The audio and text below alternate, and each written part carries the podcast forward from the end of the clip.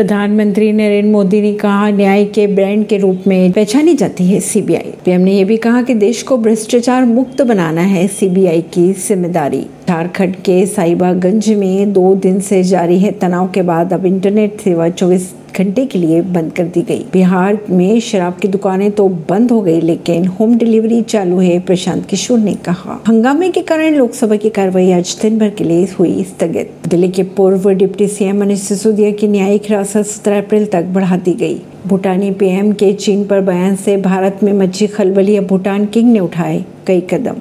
भूटान के नरेश जिग्मे खेसर नांग्याल वांगचुक पीएम मोदी और विदेश मंत्री एस जयशंकर से मिलेगी।